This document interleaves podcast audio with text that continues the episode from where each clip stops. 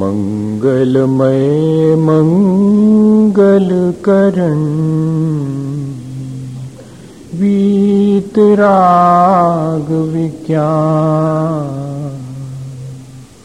नमोतागि जाते भये अर्हन्तादिमः जो विद्यादिसागर सुधी जो विद्यादिसागर सुधी गुरु हैं हितैषी शुद्धात्म में निरत नित्य हितोपदेशी वे पाप ग्रीष्म ऋतु में जल है सयाने। पूजू सतत केवल ज्ञान पाने पूजू के सतत केवल ज्ञान बोले भगवान महावीर स्वामी की आचार्य कुंद कुंद स्वामी की आचार्य गुरुवर विद्यासागर मुनि महाराज की। महाराज की।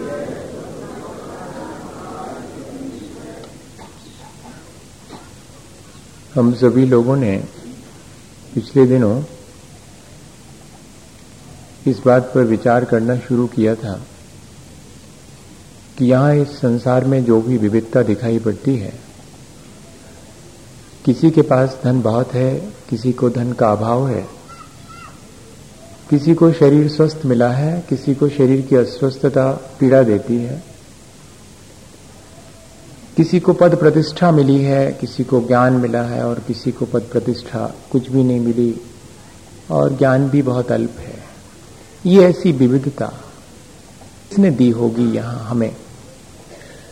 तब हमने बहुत विचार करने के बाद ये निर्णय अपने अनुभव से लिया था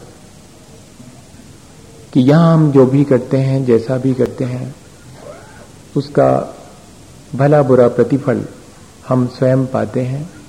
किसी और की उस प्रतिफल के पाने में ज़रूरत नहीं है। आग गर्म है, जलाती है, जो उसमें हाथ डालेगा, उसका हाथ जलेगा। फिर चाहे वो जयपुर में डाले या कि जयपुर से बाहर डाले, भारत में हाथ डाले या कि विदेश में डाले, जब भी कोई आग में हाथ डालेगा तो उसका हाथ जलेगा। छोटा वाला बेटा डाले, चाहे बड़ा वाला व्यक्ति डाले, ज्ञानी डाले, चाहे अज्ञानी डाले, इससे फ़र्क नहीं पड़ता। वो जो जिसका स्वभाव है, वो उसके अनुरूप ही अपना प्रतिफल देगा। कर्म हम जो करते हैं, उसके साथ उनका स्वभाव भी निश्चित हो जाता है और वह फिर हमें वैसा ही प्रतिफल देता है। कुछ कर्म हम रोज करते हैं, जिनका हमें तुरंत भी फल मिलता है और उनके आफ्टर इफेक्ट्स भी होते हैं। कुछ कर्म हैं जो हमारे साथ अटैच होते चले जाते हैं, जिनका हमें बाद में फल मिलता है। संस्कार की तरह किसी को अगर हमेशा दूसरे के बारे में बुरा सोचने का संस्कार डल जावे तो वो संस्कार इतना प्रबल हो जाता है कि तुरंत तो फल देता ही है, और बाद को भी वो अपने साथ जुड़ा रहता है और वो अपना फल देता रहता है। और इतना ही नहीं, जो कर्म हमारे साथ जो हमने करे हैं, वे संस्कार की तरह जो जुड़ जाते हैं, वे हमें अपना फल भी देते हैं। तो इस तरह हम कर्म करते भी हैं, कर्म का फल भी भोगते हैं और निरंतर नए कर्म संस्कार की तरह अपने साथ जोड़ते भी चले जाते हैं। और हमने ये भी समझा है कि कर्म करने में हमारी स्वतंत्रता है और वो हमारे नज़रिए पे डिपेंड करता है कि हमें भले कर्म करना है या बुरे कर्म करना है। और अज्ञानतावश मैंने जो भी भले बुरे कर्म बाँध लिए हैं, जब वे अपना फल दें, तब उनके साथ हाउ टू बिहेव ये भी मैं ही तय करूँगा कि मुझे कैसे बिहेव करना है उनके साथ। क्योंकि जब मेरे अशुभ का उदय आता है, तब ये ज़रूरी नहीं है कि मैं उस अशुभ के उदय क्षेत्र काल भाव के अनुरूप कर दे और अपने काम में लगे में। नष्ट करना है तो नष्ट में जो है, उसके बाद करते हैं, पश्चात करते हैं अकर्म न शुरू तब वो जो बुरे और मेरे साथ भले कर्मों का जो संचय है बढ़ना ये सारी प्रक्रिया हमारे वर्तमान के कर्मों पर ही, हमारे अतीत के कर्म टिके हुए हैं, हमारे वर्तमान, हमारा भविष्य टिका हुआ है। हमारा अतीत सकता है, बहुत बुरा हो, लेकिन हम अपने वर्तमान को संभाल करके और अपने भविष्य को उज्जवल कर सकते हैं। ये सामर्थ्य हमारे सब बातों पर पिछले दिनों अपन विचार कर रहे थे। बीच में थोड़ा सा गैप हो गया, फिर अपन उसको फिर कंटिन्यू कर रहे हैं। और ऐसे कौन से कर्म हैं जिनसे कि हमने आज वर्तमान में जो कुछ भी पाया है, उस पर हम विचार कर लें? अगर हमारे ज्ञान कमती है हमारे देखने की, जानने की सामर्थ्य कमती है तो उसके लिए कुछ ना कुछ हमने ऐसा पहले करा होगा, जिससे कि आज जानने, देखने की सामर्थ्य में ऑब्स्टिकल आ गया है, बाधा आ गई। हमारे ज्ञान को ढकने वाले, हमारे दृष्टि को ढकने वाले कर्म हैं। उस पर हमने विचार किया। हमारे जीवन में जो सुख और दुख है, वो भी हमारे अपने संस्कारों की वजह से हैं। तो ज़रूरी है इस बात को समझना। कि आज वर्तमान में दुख मिला है तो उसका कोई कारण मेरे भीतर होगा। आगे अगर मुझे दुख नहीं पाना है तो फिर मुझे ऐसा इंतज़ाम करना चाहिए। अगर मैं दुख नहीं चाहता तो मुझे कम से कम दूसरे को दुख देना बंद कर देना चाहिए। अगर मैं किसी से गाली सुनना पसंद नहीं करता तो फिर मुझे दूसरे को गाली देनी बंद कर देनी चाहिए। बस सीधा सीधा सा हिसाब है जो चीज़ें मैं अपने जीवन में नहीं चाहता हूँ, लेकिन वे चीज़ें मेरी अज्ञानता से मेरे साथ ट्रैप हो गई हैं अटैच हो गई हैं, अब मैं क्या करूँ? अब मैं आगे तो कम से कम इतना करूँ कि जिन चीज़ों को मैं पसंद नहीं करता हूँ, उन चीज़ों को ना करूँ? ऐसे मैं दुख से बच सकता हूँ और सुख के उपाय अपने जीवन में आगे के लिए संचित कर सकता हूँ। असल में दूसरे को दुख देने की भावना अंततः हमें भी दुखी, हमें दुखी करती है और सब जीवों को सुख पहुँचाने की सबसे मैत्री रखने की सबके प्रोटेक्शन सबके सुरक्षा की भावना हमें सुख देती है। जितना हम संचित करते हैं उतना हमें दुख मिलता है। जितना हम त्याग करते हैं जितना हम निर्लोभ वृत्ति अपनाते हैं उतना हमें साता का बंध होता है। इन बातों पर हमने विचार किया है। और इतना ही नहीं ऐसा क्या है कि जब हम चाहते हैं कि हम आ, सच्चाई पर भरोसा करें लेकिन सच्चाई पर भरोसा नहीं होता, हमारे भीतर विश्वास ही नहीं होता, श्रद्धा ही नहीं जागृत होती सच्चे देवगुरु शास्त्र के प्रति। तो ऐसा हमने क्या करा होगा पहले जिससे कि हमारी आज वर्तमान में श्रद्धा जागृत नहीं होगी? कुछ तो करा होगा, कोई ऐसे तो है नहीं कि आज वर्तमान में भले ही नहीं किया, आज तो हम सब अच्छा कर रहे हैं, लेकिन पुराना वाला भी तुम्हारे साथ संचित है, जिससे हमारी श्रद्धा होते होते गड़बड़ा जाती है। संदेह बहुत जल्दी हो जाता है, विश्वास करना बहुत मुश्किल होता है। तो मेरे भीतर कोई ऐसा कर्म है, उस पर हमने विचार किया कि केवली श्रुत संग, धर्म, देवा, वर्णवादो, दर्शन मोहस्य जब जब मैं महापुरुषों में जो दोष नहीं है, उन दोषों का आविष्करण करता हूँ, उन दोषों की उनमें कल्पना करता हूँ तो इससे मेरी दृष्टि की निर्मलता नष्ट होती है, इससे मेरी जो श्रद्धा है, वो मलिन होती चली जाती है और श्रद्धा नष्ट ही हो जाती है। मुझे अब अपने अंदर अगर श्रद्धा और विश्वास की सामर्थ्य बढ़ानी है तो मुझे महापुरुषों में जो दोष नहीं है, उन दोषों का आविष्करण या उन दोषों की कल्पना नहीं करनी चाहिए, वरना कल के दिन मेरी श्रद्धा और विश्वास टूट जाएगा, मुझे हर जगह संदेह होने लगेगा और इतनी नहीं। हमारे अपने आचरण को भी मलिन करने वाले कुछ कर्म हैं जो हम करते हैं, कषाएँ हैं जो हमारे आचरण को मलिन करती हैं। हम उन कषाय के उदय आने पर और अधिक तीव्र परिणाम, संक्लेश के परिणाम कर लेते हैं, जिससे कि वे हमारे साथ और अधिक अटैच हो जाती हैं और बात को, हमारे आचरण को, एक ऐसी कषाय है जो हमारे दृष्टि को भी मलिन करती है। क्रोध, मान, माया लोक की एक ऐसी वैरायटी है। जो कि हमारी श्रद्धा को भी गड़बड़ाती है। और क्रोध मान माया लोभ की एक वैरायटी है जो हमें व्रत नियम नहीं लेने देती, उसमें बाधा डालती है। और क्रोध मान माया लोभ की एक ऐसी वैरायटी है जो हमें महाव्रत लेने के में बाधा डालती है। और इतना ही नहीं, ऐसे भी क्रोध मान माया लोभ हैं जो कि हमें हमारे स्वभाव से परिचित नहीं होने देते, हमें अपने आपे में नहीं रहने देते। जब हमें घेर लेते हैं तो अपने आपे से बाहर हो जाते हैं। तब हमें इन सब पर भी विचार करना चाहिए और आगे इन सबसे अपने को बचाने का पुरुषार्थ करना ये सारी बात मैंने ब्रीफ कर दी। अब आगे शुरू करें। आज के लिए हमें क्या करना है? हम अगर मनुष्य हैं तो हमने ऐसा क्या किया है जिससे कि हम मनुष्य बने हैं? यदि हम पशुओं को देखते हैं तो मन में ये विचार आना चाहिए कि वे पशु क्यों बने उन्होंने ऐसा क्या करा जिससे कि उन्हें पशु बनना पड़ा? ये दो लोग तो हमें दिखाई पड़ते हैं, लेकिन सुनते हैं कि देव भी हमारी तरह ही अपने किन्हीं अच्छे कर्मों की वजह से लोग बन जाते हैं तो एक देव की भी स्थिति है। कुछ ऐसे भी जो है, हालिस बींग, कुछ ऐसे भी हैं जो कि अपना नरक भोगते हैं, इसी संसार में। उनको उस स्थिति में कौन ले जाता है? तो कुल मिलाकर के एक ही चीज़ है, हर व्यक्ति का अपना कर्म उसे यहाँ पर जैसा भी वो चाहता है, जैसा कर्म करता है, वैसा उसका फल उसे प्राप्त हो जाता है। आचार्य भगवंतों ने लिखा कि हम सावधान रहें। यदि हम जान गए हैं कि नरक अच्छी चीज़ नहीं है और हम नरक जाना पसंद नहीं करते हैं तो हमें सावधान रहना चाहिए कि बहुआरंभ परिग्रहत्व नारकश आयुषा।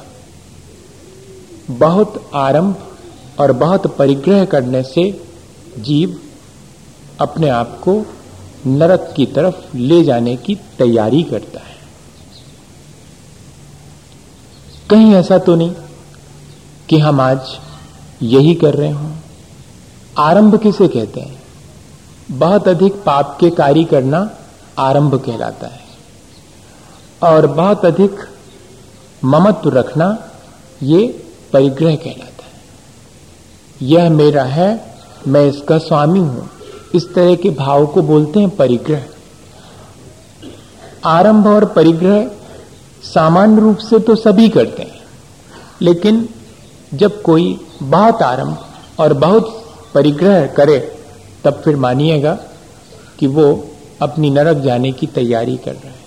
नरक एक्चुअली क्या है?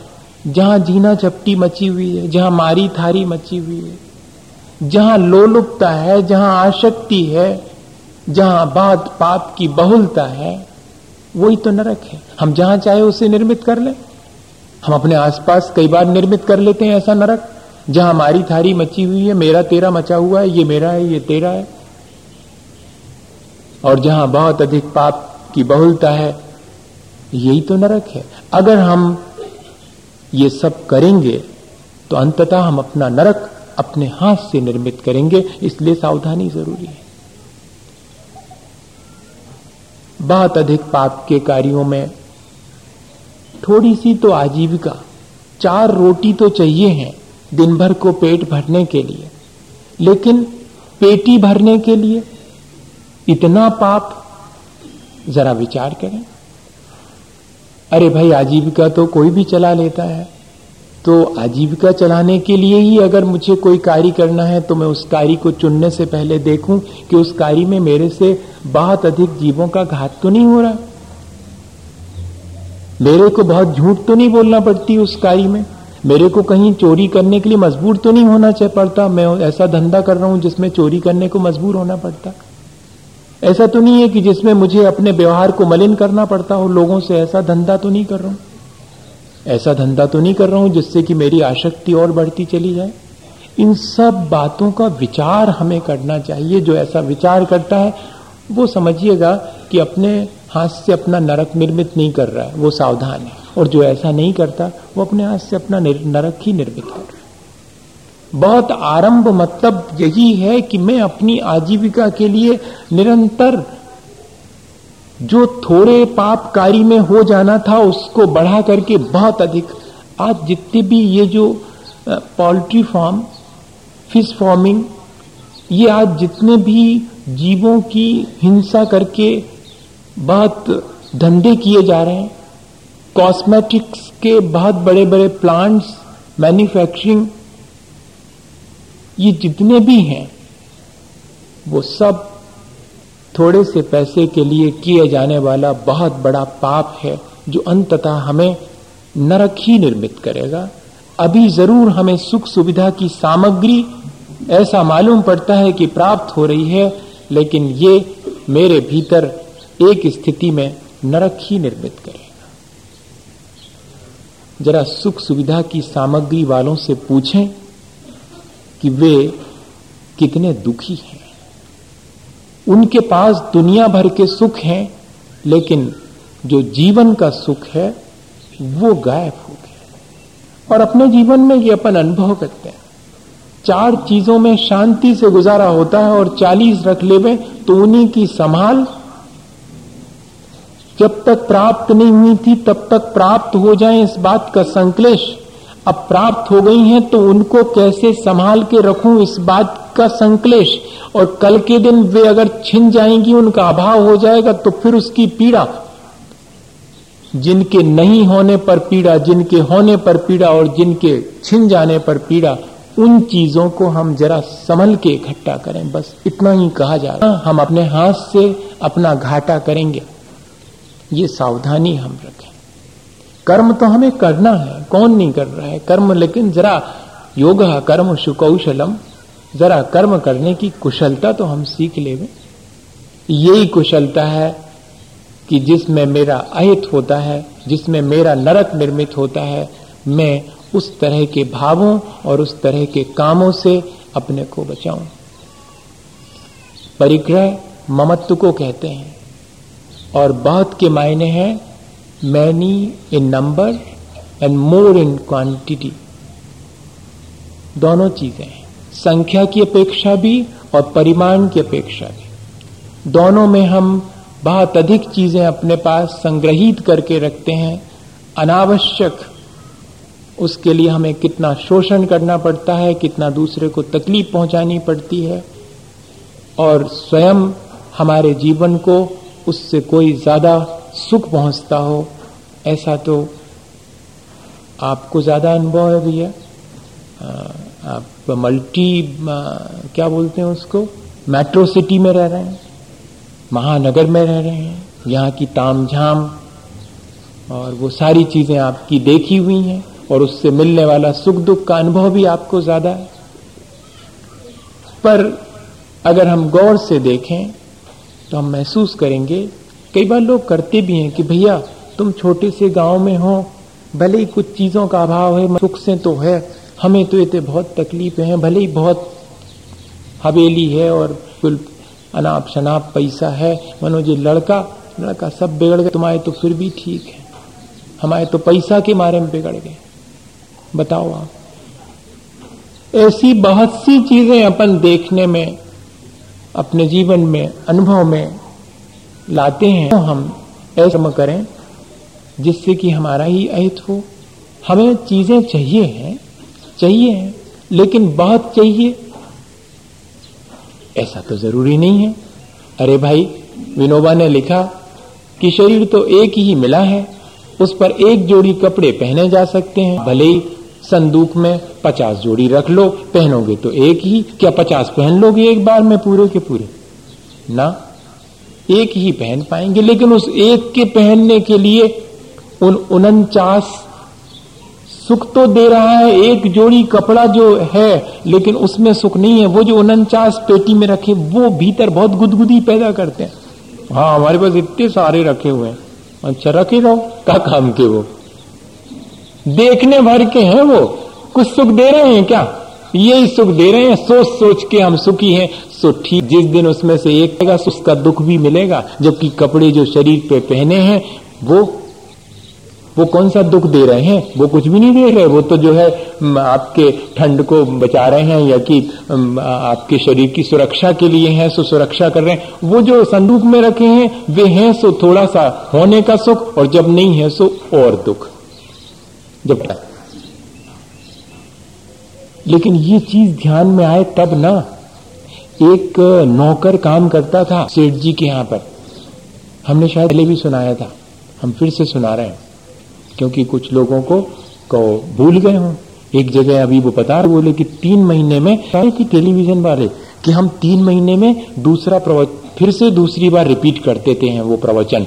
तो लोग फिर अप्रिशिएट कर लेते हैं क्योंकि तीन महीने आउट हो जाता है जो सुना हुआ हाँ। वो कर सकते हैं मतलब तीन महीने के बाद ऐसे। तो हम्म, क्या हुआ कि अब हमको भी तो तीन महीने लगभग होने को हो गए कब से आए हम आपके यहाँ पर? पंद्रह मई से आए हुए? अब जाने की तैयारी है। आने की तैयारी थी अब जाने जाने की तैयारी है। अब तो मैं कह रहा था कि सेठ जी के यहाँ पर वो नौकर काम करता था एक दिन साफ़ करते करते सफ़ाई और उससे घड़ी सेठ जी की टूट के नीचे गिरी और टूट गई। आ, उसको लगा कि अब तो मामला गड़बड़ है क्या होगा सेठ जी नाराज़ होंगे और तनख्वाह में से हो सकता है कि पैसे वैसे काट लें। गिर तो गई है और टूट भी गई। तो शाम को आए सेठ जी और उनसे कह दिया कि वो मेरे से टूट गई। तो सेठ जी ने कहा कि अब ठीक है थोड़ा सावधानी से किया करे काम। और सुनो आ, वैसे तो कोई विशेष बात नहीं है लेकिन तुम्हें नहीं मालूम इस घड़ी के साथ मेरा बड़ा रिश्ता है। ये मुझे अपने ब्याह के समय मिली थी। और मुझे इससे बहुत लगाव है। और मुझे पीड़ा बहुत है कि ये गिर गई। और सामान कोई टूट जाता घर का तो शायद उतनी पीड़ा नहीं होती पर इससे मेरा ज़्यादा लगाव है तो मुझे इससे पीड़ा हो। खैर, अब टूट गई है तो कोई बात नहीं। और नहा धोकर क्या है, खाना वाना खा करके और फिर नौकर ने कहा तो मैं जाऊँ? बोले हाँ जाओ। पर सुनो, मैं सोच रहा था कि अगर ये घड़ी नहीं टूटती तो मैं बहुत दिन से सोच रहा था कि अब मैं तेरे को दे दूँगा। अब, अभी दिन भर से घड़ी टूटने का उतना दर्द नहीं था जितना कि, ये घड़ी मुझे मिल सकती थी और टूट गई अब दुख शुरू हो गया। अब नौकर महाराज को भी दुख होना शुरू हो गया। अब तक तो टूट गई थी इसका दुख था। वो मेरी पगार में से पैसे न कट जाए इसका दुख था। अब घड़ी टूटने का दुख इसलिए हो गया कि मुझे मिल सकती थी और टूट जब टूट जब भी दे था वो मेरी सारी घड़ी टंगी हुई है। अपन को सुख देती हैं दुख देती हैं क्या? कुछ नहीं देती, वो अपन खरीद के अपने घर में ले आते हैं तो जाती तो दुख हमारा अपना ममत्व हमें सुख दुख देता है, और जिस व्यक्ति का बहुत है, आशक्त है, बहुत चीज़ों में आशक्ति है, और बहुत मात में आशक्ति मतलब उसको उसको दुख ही नहीं मिलेगा। तो जहाँ दुखी दुख है, उसी का नाम तो नरक है। जहाँ क्षण भर का सुख नहीं है, दुख ही है। जहाँ सुख में से भी दुख निकालने की प्रवृत्ति वाले लोग रहते हैं क्या हम क्या करना चाहेंगे अपने जीवन में? नहीं। हम कोई भी नहीं चाहता कि वो नरक जाए या अपने जीवन में ही नरक निर्मित करे, तब फिर ज़रूरी है। तो हमेशा कहा करते हैं कि जैसे ये बैनर लगाए जाते हैं ना यहाँ पर तो ऐसे ही अपन को और एक बैनर बनवा लेना चाहिए अपने घर में लगाने के लिए। और उस पर क्या लिखे बहुत आप और बहुत अमत रखता हूँ, मैं नरक जाऊँगा। हाँ। ऐसा लिखवा लेना चाहिए उसमें। और रोज जब दुकान से लौट के आए तो देख लो ये जो गड़बड़ करूँगा मैं अगर, सावधानी करूँगा तो करूँगा। तो मैं अपने हाथ से इंतज़ाम कर तो बार बार ये बात हमें ध्यान में बनी रहेगी। हमको सब है, कर्म में करना है, लेकिन इतनी सावधानी रखना है कि उससे मेरा अहित न बहुत आरंभ और बहुत परिग्रह कर, हम नरक जाते हैं। अच्छा बहुत आरंभ और वो बहुत परिग्रह क्या कहलाता होगा? इस पे अपन विचार करें। कारण है। क्या हुआ? एक कवि सम्मेलन होना था तो उसमें कवि लोग किसी गाँव में गए और वहाँ वो शहर से थोड़ा एंटीरियर में था, और आंधी बहुत होने से कवि सम्मेलन पोस्टपोन हो गया। पोस्टपोन हो गया तो सबको वापिस आना था। सबको वापिस आना था तो पानी में अब क्या करें? कैसे करें? तो उसमें से एक कवि ने बोला कि अपन, मेरे पास एक कंबल है, अपन सब लोग इकट्ठ, दो कंबल हैं, अपन सब लोग मिलकर के उन दोनों को ओढ़ लेते हैं और कम से कम तांगा स्टैंड तक चलते हैं, वहाँ से तांगा मिल जाएगा, फिर बस तक पहुँच जाएँगे अपन। तो उसमें से एक जो दूसरे कवि, जो संयोजक थे, जो संयोजक कवि थे, उन्हें कहा नहीं, वो जो दिल्ली वाले आए ना, कवि सम्मेलन सुनने, उनकी गाड़ी ले लेते अपन। तो जो जो पहले के अनुभवी कवि थे, वो कहने लगे कि मिलेगी नहीं और ये लगे तुम ऐसे कैसे कह रहे हो? हमारी तो उनसे बहुत पहचान है। तो बोले कर लो ट्राई जाकर के उनसे पूछा तो मालूम क्या जवाब दिया उन्होंने? देखो, यात्रा में ड्राइवर बहुत थक गया है, अभी वो विश्राम करेगा, अभी गाड़ी नहीं मिल सकती.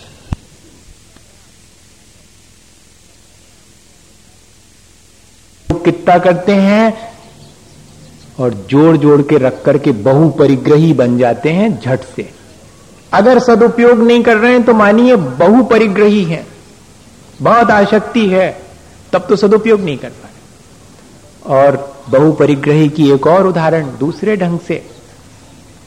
एक व्यक्ति जा रहे हैं बस में, उनके पास एक रेडियो है, वो उनने बस की छत पे रख दिया है। सत्रह दफे लोगों को सुना सुना के कह चुके हैं ड्राइवर से कि देखो तिरपाल ढांक देना, हज़ार रुपए का है रेडियो, गीला ना हो जाए। क्लीनर से कह रहे हैं, ऊपर चढ़ते उतरते समय जरा सावधानी रखना, हज़ार रुपए का है। अच्छी बात।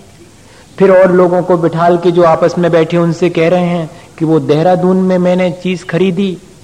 वो एक रुपए में दो शेर मिल गई और वही अगर मसूरी में खरीदता तो एक शेर मिलती। पूरे आज की खरीदी में से बचाए हैं।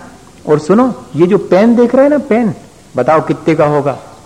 अरे, ये तो महँगा लग रहा है जनाब। डेढ़ सौ रुपए का होगा। अरे, क्या बात कर रहे हैं? है तो इतना ही महँगा, लेकिन एक पहाड़ी लड़के से बुद्धू बना के पाँच रुपए में पाया, पाँच रुपए में उसने भी चुराई होगा कहीं ना कहीं से। बड़े प्रसन्न हैं। हाँ ऐसा कह के बड़े प्रसन्न हैं और इतने ही नहीं।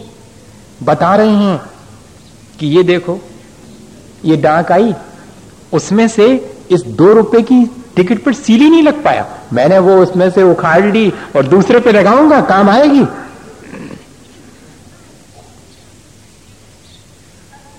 अपना ईमान जिसे सस्ता है और बाकी धन महँगा है, वो बहुपरिक्रय ठीक?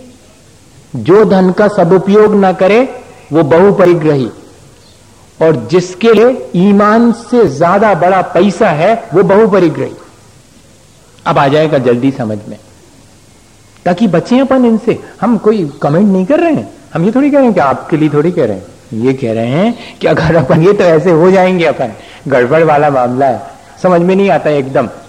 और तीसरी चीज़, मौसी ने बुलाया शादी के बाद बेटे बहू को। दोनों गए हैं वहाँ। और मौसी ने क्या दिया है? चैन दी है दोनों को। चैन? हाँ वो वो चैन शब्द, चैन है वो, लेकिन बेचैन कर देती वो बहुत। चैन ज़रूर है वो। हाँ अगर वो कोट के, वो कॉलर के ऊपर रहे तो बड़ा चैन मिलता है। और उसके भीतर रहे तो चैन नहीं मिलता, उसमें ये भी है। चार लोगों को दिखती रहे तो बड़ा चैन मिलता नहीं तो बेचैनी, कोई दे के नहीं अगर। वैसी वो चैन, वो दे दी। अब आ रहे हैं जनाब, बस में बैठे और चार लोग और बैठे रिश्तेदार। बताना, कितने वज़न की, लग तो रही है महँगी। अरे, इतनी महँगी नहीं होगी। हो सकता पॉलिश की हो, उसमें क्या डिस्कशन चल रहा है। कितने की होएगी, कैसी है? ए भैया जो दूसरे की भावना और त्याग से ज़्यादा मूल्यवान वस्तु को माने, वो बहुपरिग्रही बस, ये तीन चीज़ें हैं बहुपरिग्रही होने की। जो चीज़ों का सदुपयोग ना करे जोड़ जोड़ के रखे, वो बहुपरिग्रही अकेले जोड़ के रखने वाला बहुपरिग्रह नहीं होता। जो सदुपयोग ना करे, वो बहुपरिग्रही और जो अपना ईमान खो दे वे ईमान तो सस्ता माने और चीज़ों को महँगा माने, धन पैसे को, वो बहुपरिग्रही और जो दूसरे की भावनाओं की कदर तो करे नहीं, मौसी ने दी है, ये तो नहीं कहा एक भी बार, कितनी भावनाओं से उन्होंने दी होगी, कितने त्याग किया होगा, नहीं, कितने भजन की है कितनी महँगी होगी तो लो। ये हम पहचाने अपने जीवन में कि किस तरह हम अपने जीवन को बना रहे हैं, अपने हाथ से, और हम कहा जाएँगे। कैसा हमारा जीवन आगे बन जाएगा? आचार्यों ने इसीलिए ये बात लिखी कि बहुत जहाँ अल्प पाप करने से कार्य चलता हो, बहुत मत करना। जहाँ अपनी आवश्यकता थोड़े में पूरी होती हो, वहाँ पर ज़्यादा आसक्ति मत बढ़ाना। तो अपन आराम से इस चीज़ से बच जाएँगे, नरक से बच जाएँगे। और भी कुछ चीज़ें हैं जो कि हमें नरक ले जाने में या जीवन को नरक बनाने में, दोनों ही बातें। नरक ले जाने में या जीवन भी नरक बन जाता है, किन चीज़ों से? लिखा आचार्यों ने कि जो अशिष्ट आचरण करता है, वो अपने हाथ से अपना नरक निर्मित करता है। आचरण हमारा अशिष्ट नहीं होना चाहिए किसी के भी प्रति। किसी को भी हम क्षुद्र ना माने, किसी का हम तिरस्कार ना करें ये चीज़ हमारे आचरण में शामिल हो। अशिष्टता किसे कहते हैं? जो अपने आप को सब कुछ माने और दूसरे को कुछ भी नहीं माने। और जेंटिलनेस किसे कहते हैं? जो सबका सबका ख्याल रखे, सबके प्रति प्रेम भाव रखे। और फिर कह रहे हैं, जिसका गुस्सा पत्थर के, लकीर के समान जो बद्ध, बैर हो अर्थात बैर को बाँध लेने की आदत जिसकी हो, वर्षों वर्षों तक। समझिएगा, वो अपने भीतर उसने नरक निर्मित कर लिया। कोई और नहीं करेगा उसके लिए, उसने खुद कर लिया अपने हाथ से। ऐसा पत्थर के समान कठोर क्रोध अगर कषाएँ उसकी हैं दया शून्य होना नरक निर्मित करना है। जब हम दया से शून्य हो जाते हैं, तब भी हम अपना नरक निर्मित करते हैं। दूसरे को पीड़ा पहुंचाकर ये दूसरे की पीड़ा देख करके मन ही मन प्रसन्न होना, बढ़िया रहा। वो गो बेटा। लो, अब वो तो वैसे ही दुखी है अपने कर्म से। आप प्रसन्न हैं कि अच्छा हुआ? भैया, शत्रु की नहीं चाहना चाहिए, मित्र की तो छोड़ो। शत्रु की भी क्षति ना हो, और अगर क्षति हो तो कम से कम प्रसन्न तो नहीं होना, शत्रु की क्षति में भी प्रसन्न नहीं होना। ये परिणाम हमारे कितनी जल्दी गड़बड़ा जाते हैं, इसकी सावधानी रखना। और कहते हैं, त्यागी व्रति साधु जनों के बीच आपस में फूट डाल देना। इनकी उनसे, उनकी उनसे बहुत करते हैं लोग। इस महाराज के पास उस महाराज करेंगे? और उसके पास जाकर के कि, महाराज, वो तो आपके बारे में ऐसा कह रहे थे। अब देखना, अपने मन से उनके बारे में कहा यहाँ से, उनके मुँह से अगर कुछ निकल गया तो वो वहाँ ट्रांसफ़र कर दिया उसका उलट पुलट आशय लेकर, कई लोग यही करते रहते हैं, आपको नहीं मालूम।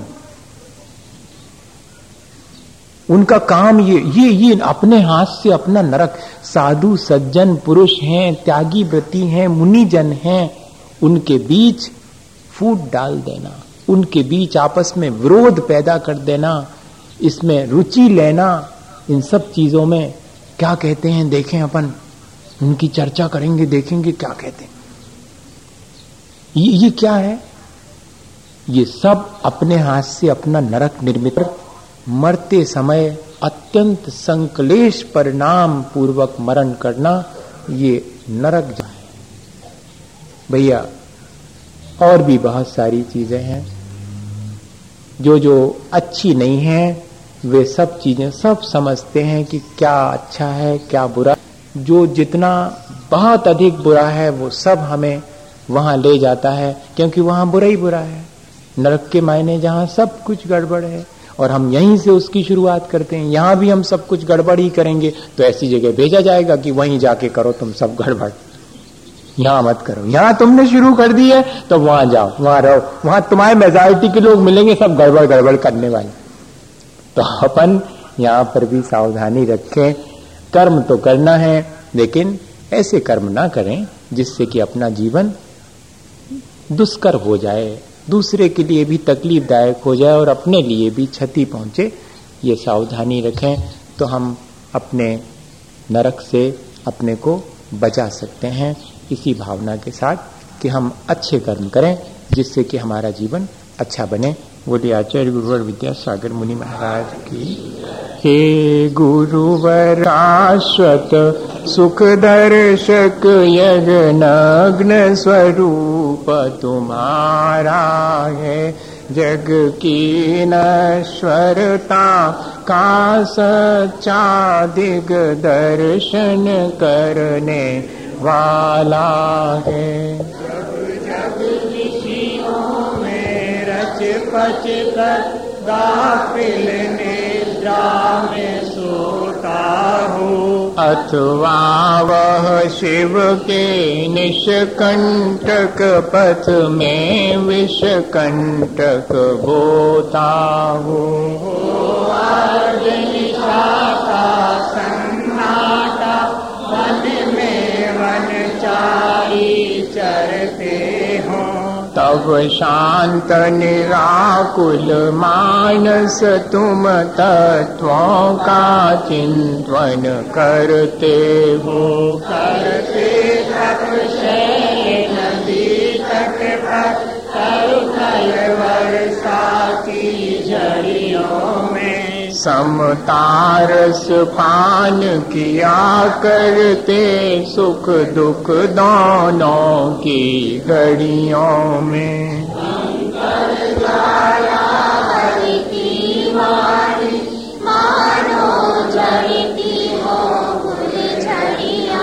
भव बंधन तड़ तड़ टूट पड़े खिल जावे अंतर की कलियां। तुम क्या कोई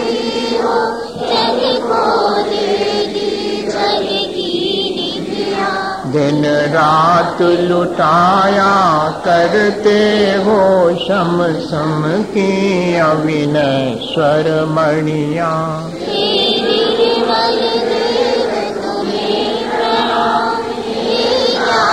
रीत आगम प्रणाम के शांति त्याग के मूर्तिमान शिव पथ पंथी गुरुवर प्रणाम मिथ्यामनाशवेको ज्ञान के तपाहो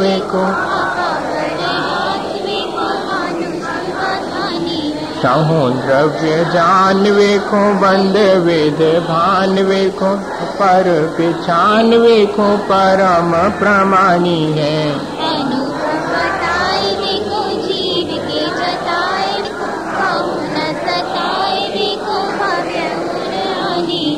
जहाँ तहाँ तार वेखो, पार के उतार वेखो, सुख विस्तार वेखो, यही जिन वाणी है।